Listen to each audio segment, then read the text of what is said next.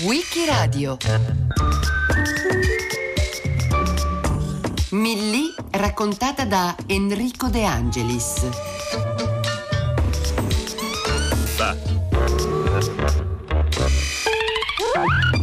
All'anagrafe Carolina Mignone, in famiglia Carla, per tutti Millì. Nata ad Alessandria il 26 febbraio 1905 e cresciuta a Torino. Quale Millì è ricordata soprattutto come elegantissima diva in teatro e in televisione in anni 60 e 70, ma Millì è stata anche una delle grandi protagoniste del varietà e della rivista tra gli anni 20 e i 40.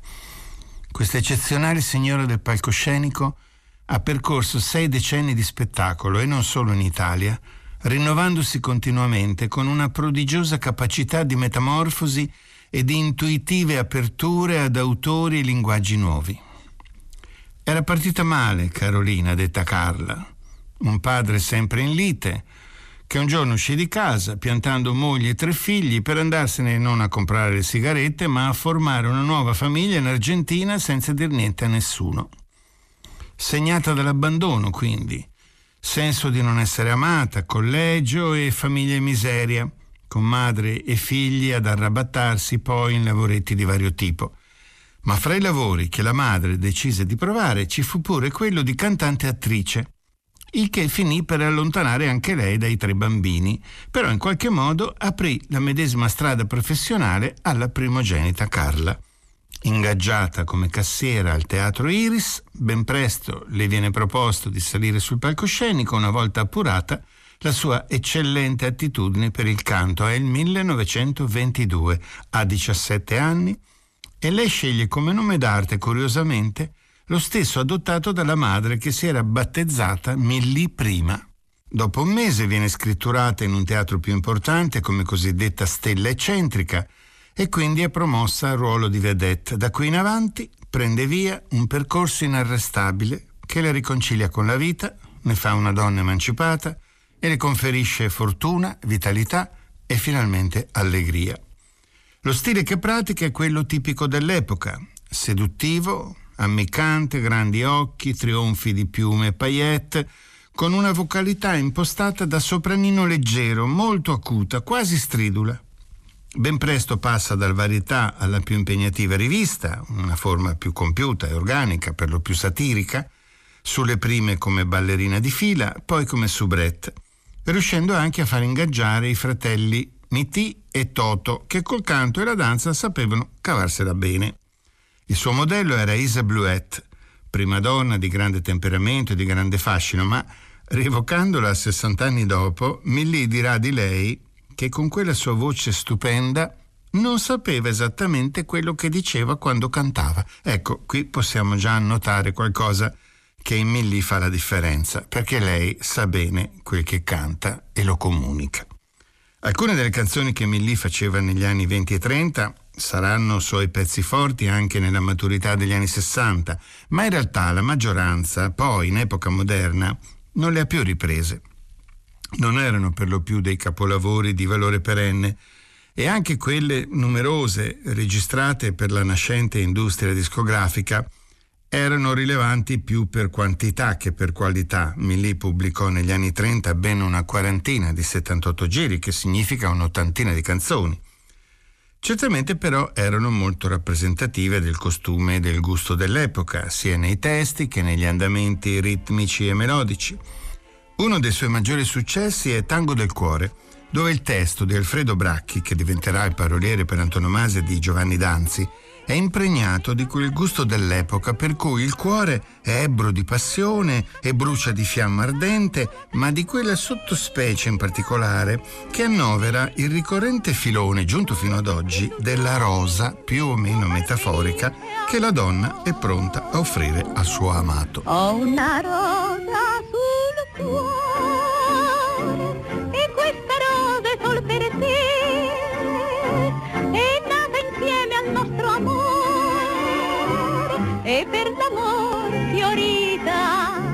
Viceversa, in Più di un bacio no, concede al partner nient'altro che un bacio, appunto, è uno solo, e lo invita a pazientare fino al giorno in cui gli darà il suo cuore, forse metafora d'altro. Insomma, una progenitrice della Cinquetti di Non ho l'età. Nella scanzonata Amore Amore, invece, la donna decide di lasciare alle spalle la vita giovanile spensierata di prima per andare a caccia di un bel marito con cui sistemarsi a dispetto della storica diffidenza che pur sempre manifesta verso il maschio. Un'altra canzone, questa davvero sconcertante e spregiudicata, si intitola Un papà e porta due firme famose e molto prolifiche, Vittorio Mascheroni per la musica e per il testo Marf, nome d'arte di un farmacista romagnolo che seppe conciliare gli interessi scientifici con la passione per il mondo dello spettacolo. Qui la signorina che canta è in cerca di un uomo a cui piacciono i bebè. Anzi, lo dice chiaro e tondo che più che un marito cerca solo un papà e il fatto è presto spiegato con la sorpresa finale. Il bebè c'è già ma non ha chi chiamare papà. Tra gli autori di rivista più cantati da Millì e più fecondi c'è poi un avvocato torinese, Luigi Miaglia, che nascondendosi dietro il nom de plume Rip, scriveva copioni e canzoni spesso licenziose che andavano a rimpolpare una bella fetta di quei repertori.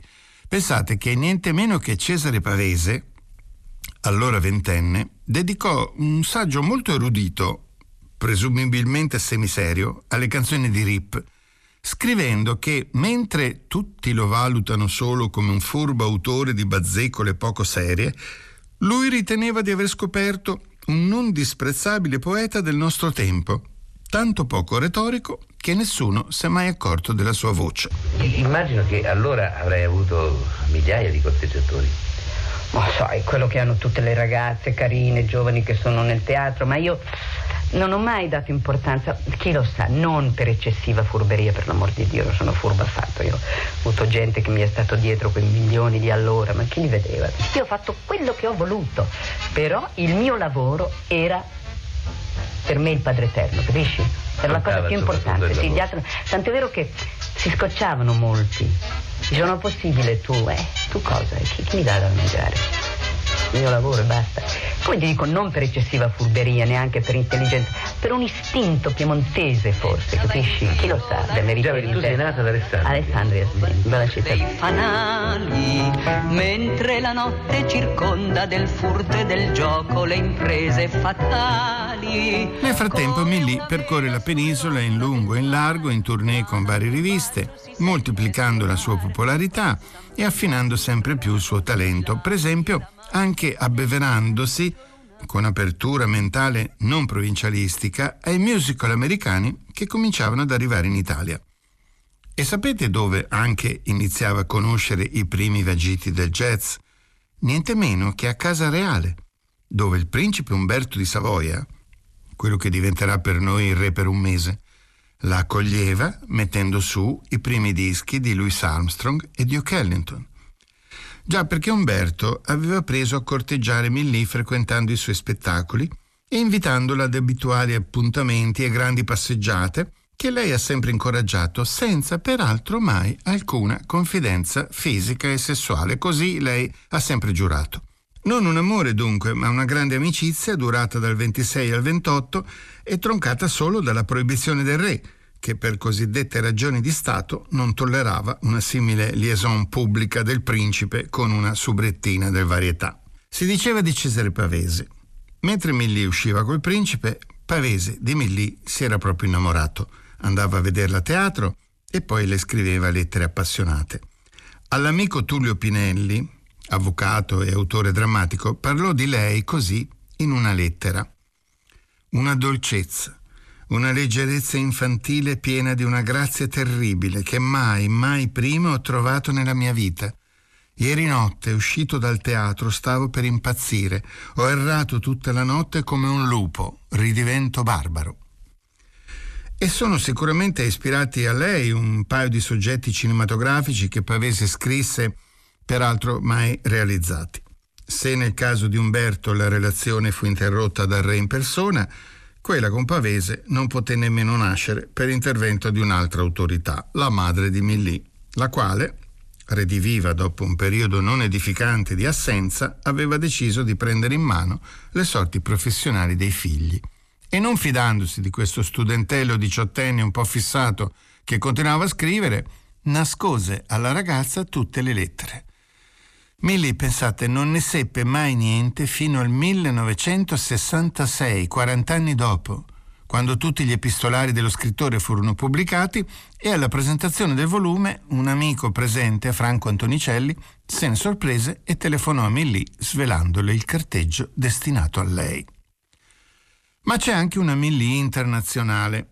Nel 1935 viene ingaggiata nel cabaret più alla moda di Parigi e a Parigi si stabilisce per un anno. Riscuote un grande e inaspettato favore, canta anche in francese, niente meno che Josephine Baker si complimenta con lei, incide dischi a Parigi per la prestigiosa etichetta Pathé e tra questi quello che in quel momento è il suo cavallo di battaglia, Violino Zigano della coppia dei quasi omonimi Bixio Cherubini e Cesare Andrea Bixio. Suona solo per me, violino zigano, forse pensi anche tu a un amore laggiù sotto un cielo lontano, se un segreto dolore fa tremar la tua mano. Questo canto d'amor fa tremare il mio cuore, oh violino zigano. Sarà proprio questo disco che le aprirà subito dopo la strada degli Stati Uniti. Un impresario americano lo sente, va a vederla a Parigi e decide di scritturarla per il suo locale newyorkese con un contratto di una settimana Resterà in America per 11 anni. Vi approda nel 1936 senza conoscere una parola d'inglese e se ne andrà solo nel 1947, dopo la guerra. Deve cambiare nome perché là il nome Millie è associato alle cameriere di colore. Trasforma Millie in Mili e aggiunge il cognome della madre, Monti. Artisticamente si avvicina al jazz e al musical ancora di più e conoscerà di persona musicisti ammiratissimi come Cole Porter e Kurt Weill.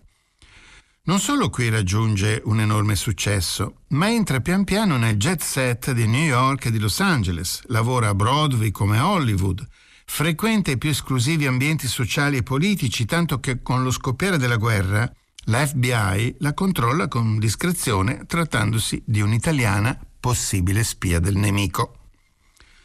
Anche la vita privata conosce un sommovimento notevole. Nasce un legame sentimentale con una ricchissima ereditiera franco-americana, mascolina, trasgressiva, sempre al centro delle cronache scandalistiche, legame turbolento per i continui tradimenti di costei, eppure durato per tutti gli anni di permanenza in America. Ben si può dire che è stata questa l'unica vera storia d'amore nella vita di Millie, al punto che le due adottarono ben tre figli e questo vero e proprio regime di coppia finì anche per allontanarla pian piano dagli impegni di lavoro. Io tornai nel 39, prima, proprio prima dell'inizio della guerra, per una visita a casa, mancavo dal 36 e volevo portare mia madre con me e non ha voluto venire. E poi l'ho persa nel 45. Avevo preso la cittadinanza americana, lavoravo, guadagnavo. Cosa vado a fare? Sono una sconosciuta. Hai ricostruito una vita là? Sola, sempre come al solito, sì, con, con piccoli diversivi così, ma sempre tutto molto da una parte. Poi nel 46, quando ho potuto prendere il primo aereo, sono tornata giù, sono stata un tre mesi, avevo dei contratti da espletare lassù e sono tornata su. Sono tornata su e una certa cosa era finita improvvisamente con la mia assenza di tre mesi e, e sono scappata, così tornerò e non ho più E così tornerai, te lo cantavi per te. Però ci fu un avvenimento importante. Sì, il piccolo. È il piccolo teatro, Streller. Io avevo scritto a Grassi quando ho letto che stavano preparando due, due compagnie, una musicale, una di prosa e una musicale. Allora ho scritto a Grassi, forse lei non sa chi sono, ma io così, così, così. Mi ha risposto venga pure a Milano senza impegno a parlare con noi. Io arrivo a Milano e muore Ruggeri. Mm. Non mi hanno neanche ricevuto. Quando nel 1947 rientra in Italia, un'Italia tutta diversa, devastata dalla guerra, ma pronta a risorgere su nuovi stimoli e con nuove forme, Millie è stata dimenticata. Deve ricominciare da capo. Per lei è un periodo angoscioso. fatto di solitudine e lavoro scarso sia per quantità che per qualità. La rivista è ormai al declino, lasciando il passo alla commedia musicale. Le dive si presentano in modi completamente diversi da quelli sperimentati fino ad ora. Il modello non è più Isa Bluette, semmai Marlene Dietrich o Judy Garland o Catherine Hepburn. Ma a metà anni 50 Millie ha l'occasione di presentarsi con un provino, quasi fosse una debuttante, al piccolo teatro di Milano. Ha davanti il gota del rinascente teatro milanese e nazionale, il direttore del piccolo, Paolo Grassi, Carletto Colombo, direttore del teatro Gerolamo al piccolo collegato, il già prestigioso regista Giorgio Strehler e due sopraffini compositori di musica per teatro, cabaret e canzone intellettuale, Fiorenzo Carpi e Gino Negri. Al provino Milli aveva portato naturalmente violino zigano. Ma Strehler arriva con due ore di ritardo e a sorpresa le chiede Ma l'amore no, una canzone del 1942 già riconosciuta come un capolavoro, scritta da Michele Galdieri e Giovanni Danzi lanciata da Lida Valli in un film guarda caso del cognato di Millì, Mario Mattoli.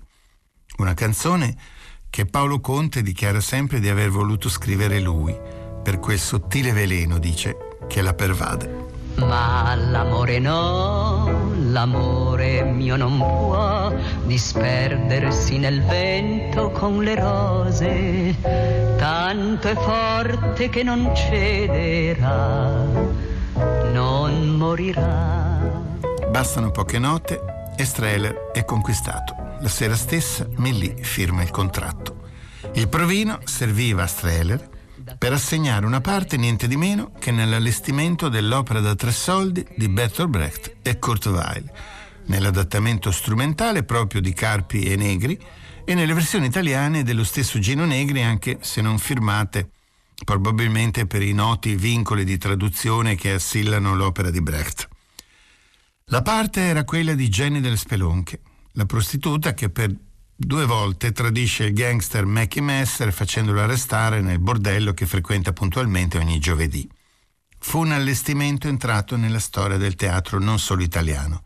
Andato in scena al piccolo il 10 febbraio 1956 con grande favore di critica e di pubblico, e con Brecht in persona seduto in platea, che poi, con le lacrime agli occhi, si complimenterà sinceramente per l'esito, definendolo splendido, freschissimo, grandioso. Non calcolavo l'importanza del, del, piccolo sì, ma non l'importanza del lavoro di, di, di, Brecht, perché io gliel'ho detto, guardi, io non conosco Brecht, io canto le canzoni di Kurt Weill, ma non so chi è Brecht. Ma mi dice perché non dovevo dirlo? Certo. Ah, dobbiamo farlo per tre soldi di Brecht. E io non lo Ma del resto non lo conosceva nessuno in Italia poi Brecht Vabbè, allora. Dell'ignorante. Lo conoscevano sai, gli specialisti, i letterati. quelli che amano il teatro epico, che erano impegnati, e le cose così, io non ero impegnata e non lo sono. Comunque arriva con uh, Puecher. E allora io comincio a cantare coi denti così, ma l'amore no, e mi è venuto l'occhio su Strela e vedo che fa Puecher. Mm. Beh, dico meno male. E poi mi dà, mi dà, una battuta da leggere dove c'era da dire alla, alla Dandalo. Una bella merda vi do. Fra le altre cose, lo devo aver detto con un tale impeto, ho detto, bene, questo mi va. Il clima del varietà, della rivista, dell'operetta in cui Millie aveva vissuto fino ad allora, nulla aveva a che fare con le storie politiche e poetiche con cui Brecht guardava alle problematiche sociali. Per esempio, in questo caso, mettendo in relazione un mondo di fuorilegge e di emarginati con le abitudini e i vizi dell'ordine borghese, quasi finendo per confondere l'una cosa con l'altra. Eppure, guidata da Strehler, Millie fornisce in tutte e tre le stagioni dello spettacolo, dopo il 56, il 58 e il 60, un'interpretazione esemplare di Jenny, figura chiave del lavoro, quasi un'osservatrice esterna, meno coinvolta da falsi moralismi e ambizioni sociali. La Millie, che proprio nei giorni del debutto compie 51 anni, è completamente nuova, tutta diversa da quella di prima, agli antipodi. Certo, la vocazione e la pratica sonora di tanti anni l'aiutano ad emergere in questo spettacolo, soprattutto come cantante, nonché come attrice. Non dimentichiamo che la rivista, le varietà, l'avanspettacolo sono sempre stati palestre infallibili per il crescere di grandi attori tout court. In questo caso, Millie assume innanzitutto una nuova consapevolezza culturale. I toni sono caldi, drammatici ma senza enfasi. Volto pallido, abiti scuri, silenzi espressivi, un misto di aggressività e malinconia, recitazione misurata da sapiente attrice di prosa e la voce non è più acuta, sopranile, bensì grave, scura, austera e direi per ragioni più di stile che di età. La Millì che abbiamo poi direttamente conosciuto e amato. Nell'opera da tre soldi Millì faceva tre o quattro pezzi, tra cui il più significativo è certamente Jenny dei Pirati, che attenzione, nel testo originale non è Jenny a cantare, bensì la protagonista Polly durante il proprio matrimonio volendo imitare una sguattera che aveva visto in un'infima taverna di Soho, ma Streheler evidentemente intuisce le potenzialità di Millì e decide di assegnare a lei quel brano cruciale, cambiandone collocazione.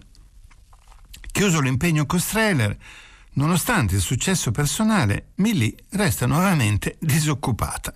Nessuno la chiama e per di più risente faticosamente dello sforzo alle corde vocali richiesto da Streller.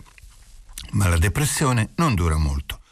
Ancora una volta Millie rinascerà nuova vita grazie all'incontro col regista che amorevolmente la seguirà e la valorizzerà per tutto il resto della carriera, Filippo Crivelli, sicuramente il più importante regista italiano di canzone teatrale, diciamo così.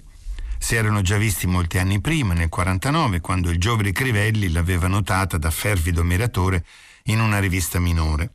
Milli scopre che Crivelli ha realizzato un importante restel di Laura Betti fatto tutto di canzoni intellettuali e chiede a lui di farla tornare in scena con qualcosa di analogo. L'occasione arriva con uno spettacolo collettivo tutto dedicato a Milano, sua città di adozione. Milanin Milanon, che va in scena nel 1962 al Teatro Gerolamo e ancora una volta la riporta alla ribalta con un successo personale, accanto a quello di un debuttante Enzo Iannacci. Seguiranno da qui in avanti una serie innumerevole di Restel, tutti i suoi, grazie ai quali otterrà anche uno spazio in televisione nel popolarissimo programma Studio 1.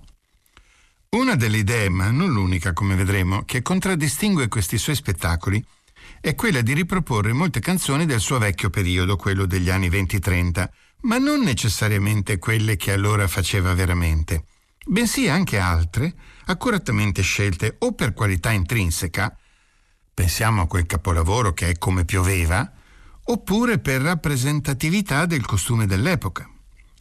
L'inconfondibile cifra stilistica con cui Milly si presenta con questo repertorio a volte anche buffo, a volte involontariamente buffo, è geniale. Non ne fa una parodia, non canzona queste canzoni, scusate il bisticcio, fanno pur sempre parte della sua storia, però, memore anche della lezione brechtiana, le tratta comunque con un leggero distacco, un'ironia impercettibile, un'ingenuità dichiarata e sempre comunque con un'eleganza che è diventata proverbiale. Quando un giorno Paolo Grassi le chiederà di insegnare portamento alla scuola del piccolo, lei rifiuterà dicendo che lo stile c'è o non c'è, non si può imparare. Ogni giorno Milan esce fuori di man, crescendo va, diventa stracittà. Slarga fuori di qua, sbatti fuori di là, ti tira su, ti sfonda giù Milan. Stra Milano, S-T-R-A-M-I-L-A-N-O. Piano piano, Montemerlo confondi col pincio il naviglio col po'. Tra le canzoni che Emily aveva cantato a metà anni 20 e riprende ora a 40 anni di distanza, vorrei citare Stramilano, anche per ribadire il saldo e perenne legame che l'ha legata alla città. Stramilano fu la nostrana ma fortunata imitazione di un successo francese, Costantinople, nome che veniva pronunciato scandendo uno alla volta le lettere che lo formano. Luciano Ramo, autore principe della rivista di quegli anni, l'aveva sentita al Casino de Paris, l'aveva rimodellata su Milano e aveva chiesto di musicarla a Vittorio Mascheroni. Milano ci voleva perché la canzone serviva per una nuova grandiosa rivista Varietà Zaboom che doveva inaugurare un importante teatro milanese, l'Excelsior, la vigilia di Natale del 1928. Mascheroni stesso era del parere che fosse molto difficile da cantare, ma l'impresario e regista Mario Mattoli la affidò proprio a lei e fu un trionfo. Basti dire che quando entrava in scena per cantarla, dal sottopalco si alzavano cento donne fasciate con i colori della città e 60 valletti in abiti argentati a intonare il ritornello con altrettante trombe. Ma tornando agli anni 60, Millie non si limita a riesumare il passato vissuto in prima persona. Non vuole diventare la parodia di se stessa. Sempre guidata da Crivelli, va a esplorare la nuova canzone d'autore, i cantautori contemporanei, nomi come Modugno, Dario Fo, Gaber, Iannacci, Endrigo, Tenco, Lauzi, De André, Piero Ciampi, Nanni Svampa, Ivan Della Mea, e grandi autori internazionali come Teodorakis, Piazzolla, Asnavour, Brel, Ferré, Trenet, Vian. Ad esempio pesca dal repertorio del movimento d'avanguardia che si forma a Torino tra anni 50 e 60 col nome eloquente di Cantacronache, per il quale scrissero canzoni anche personalità come Italo Calvino o Franco Fortini. E guarda un po' cosa va a pescare Millì.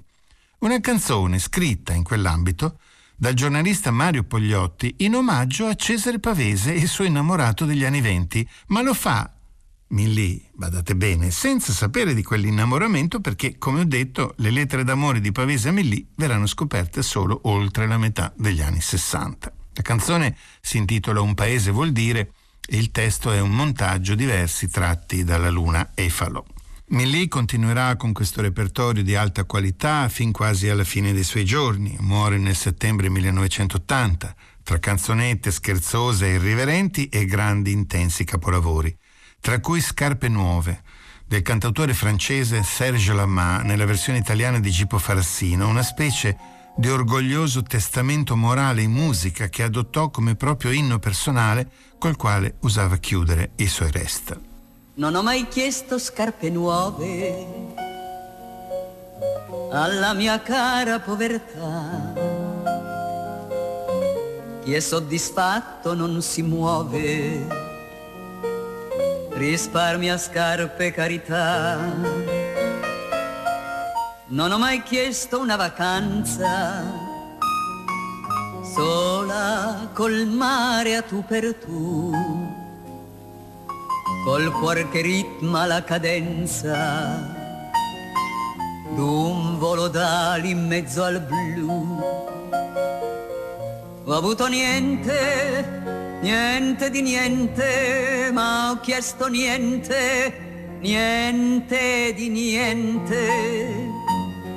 L'immagine che ci resta di Millie è quella di una signora insieme spregiudicata e raffinatissima dai modi impeccabili con i quali poteva anche usare un linguaggio che per una donna di quell'epoca poteva pure definirsi turpiloquio. Lei stessa si ritrae così in un'intervista a Oriana Fallaci. Dice in realtà sono una piemontese che quando ha fame mangia la pasta asciutta e le piace molto di più del caviale. E poi mi piace il vino rosso e se potessi andrei sempre in giro col fiasco al collo. Se non bevo è perché mi dà l'emicrania. E poi dico le parolacce e chiamo le cose con il loro vero nome e mi lavo i capelli da sola.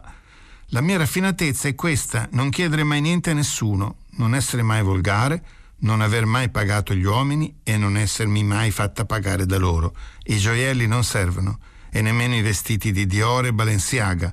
Bisogna essere chic dentro.